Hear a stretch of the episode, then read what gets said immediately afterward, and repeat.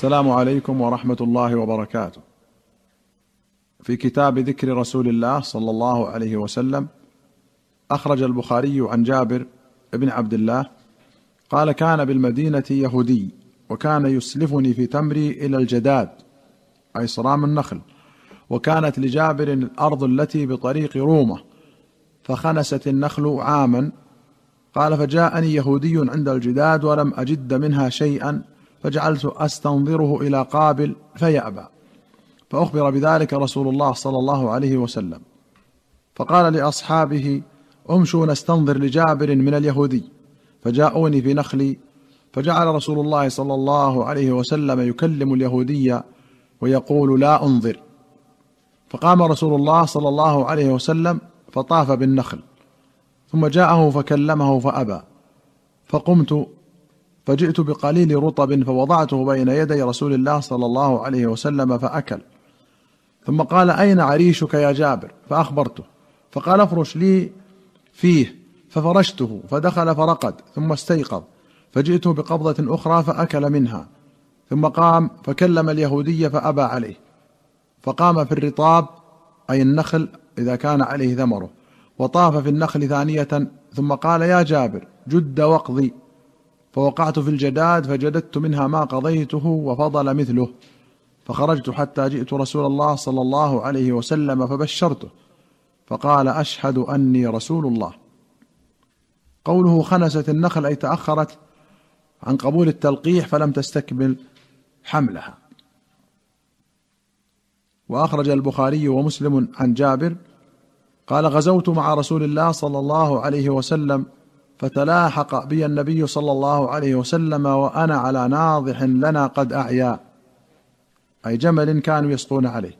قال فتخلف رسول الله صلى الله عليه وسلم فزجره ودعا له. فما زال بين يدي الإبل قدامها يسير. فقال لي كيف ترى بعيرك؟ فقلت بخير قد أصابته بركتك. قال أفتبيعنيه؟ قال فاستحييت ولم يكن لنا ناضح غيره. قال فقلت نعم فبعته إياه على أن لي فقار ظهره حتى أبلغ المدينة. قال فقلت يا رسول الله إني عروس فاستأذنته فأذن لي فتقدمت الناس إلى المدينة حتى أتيت المدينة.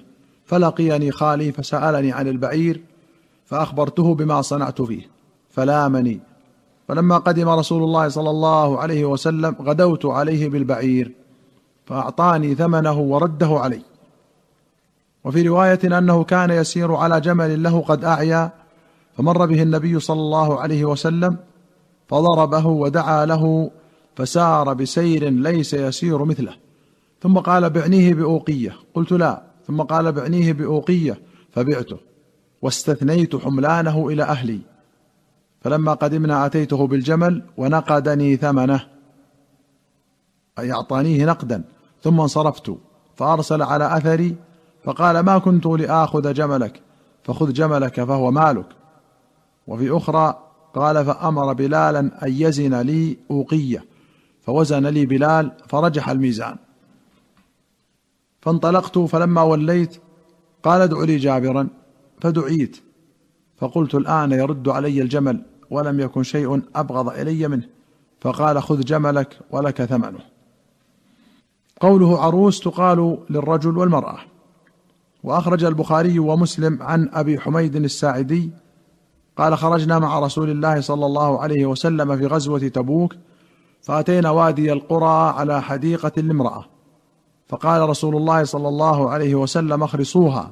فخرصناها وخرسها رسول الله صلى الله عليه وسلم عشرة أوسق. وقال أحصيها حتى نرجع إليك إن شاء الله. فانطلقنا حتى قدمنا تبوك. فقال رسول الله صلى الله عليه وسلم ستهب عليكم الليلة ريح شديدة فلا يقوم فيها أحد منكم. فمن كان له بعير فليشد عقاله. فهبت ريح شديدة فقام رجل فحملته الريح حتى ألقته بجبل طيع وجاء رسول بن العلماء صاحب أيلة وفي رواية ملك أيلة إلى رسول الله صلى الله عليه وسلم بكتاب وأهدى له بغلة بيضاء وكساه بردا. وكتب له رسول الله صلى الله عليه وسلم ببحرهم أي قراهم. ثم أقبلنا حتى قدمنا وادي القرى. فسأل رسول الله صلى الله عليه وسلم المرأة عن حديقتها كم بلغ ثمرها. فقالت عشرة أوسق. فقال رسول الله صلى الله عليه وسلم إني مسرع فمن شاء منكم فليسرع معي ومن شاء فليمكث. فخرجنا حتى أشرفنا على المدينة فقال هذه طابة وهذا أحد وهو جبل يحبنا ونحبه. قوله كتب له ببحرهم أي ببلدانهم لأنهم كانوا يسكنون ساحل البحر. معناه أقره عليهم بما التزموه من الجزية. وأخرج البخاري عن عثمان بن عبد الله بن موهب قال أرسلني أهلي إلى أم سلمة بقدح من ماء.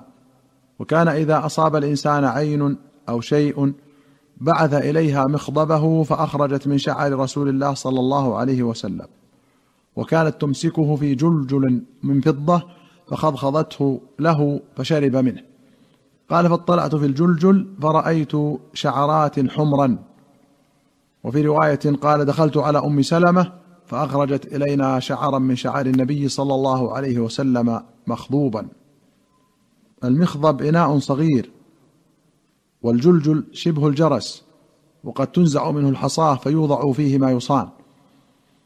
وأخرج البخاري عن ابن عباس أنه سئل عن قوله إلا المودة في القربى. فقال سعيد بن جبير قربى آل محمد صلى الله عليه وسلم. فقال ابن عباس عجلت إن النبي صلى الله عليه وسلم لم يكن بطن من قريش إلا كان له فيهم قرابة. فقال إلا أن تصلوا ما بيني وبينكم من القرابة. وأخرج البخاري ومسلم عن عائشة قالت قلت للنبي صلى الله عليه وسلم هل أتى عليك يوم كان أشد من يوم أحد؟ قال لقد لقيت من قومك ما لقيت وكان أشد ما لقيت منهم يوم العقبة إذ عرضت نفسي على ابن عبد ياليل ابن عبد كلال فلم يجبني إلى ما أردت فانطلقت وأنا مهموم على وجهي فلم أستفق إلا وأنا بقرن الثعالب. قرن الثعالب هو قرن المنازل. فرفعت رأسي فإذا أنا بسحابة قد أظلتني فنظرت فإذا فيها جبريل. فناداني فقال إن الله قد سمع قول قومك لك وما ردوا عليك وقد بعث إليك ملك الجبال لتأمره بما شئت فيهم. فناداني ملك الجبال فسلم علي ثم قال يا محمد إن الله قد سمع قول قومك لك وأنا ملك الجبال وقد بعثني ربك إليك لتأمرني بأمرك فما شئت. إن شئت أطبقت عليهم الأخشبين. قال رسول الله صلى الله عليه وسلم بل أرجو أن يخرج الله من أصلابهم. من يعبد الله وحده لا يشرك به شيئا. والأخشبان جبل مكة المحيطان بها قعيقعان وأبو قبيس. وكل جبل عظيم فهو أخشب. وأخرج الشيخان عن جندب بن عبد الله قال بينما نحن مع رسول الله صلى الله عليه وسلم إذ أصابه حجر فعثر. وفي رواية كان رسول الله صلى الله عليه وسلم في بعض المشاهد فدميت إصبعه. فقال هل أنت إلا إصبع دميت وفي سبيل الله ما لقيت؟ وأخرج الشيخان عن أبي هريرة أن النبي صلى الله عليه وسلم قال اللهم إني أتخذ عندك عهدا لن تخلفنيه فإنما أنا بشر أغضب كما يغضب البشر. فأي المؤمنين آذيته سببته أو لعنته أو جلدته فاجعلها له صلاة وزكاة وقربة تقربه بها إليك يوم القيامة واجعل ذلك كفارة له إلى يوم القيامة. والسلام عليكم ورحمة الله وبركاته.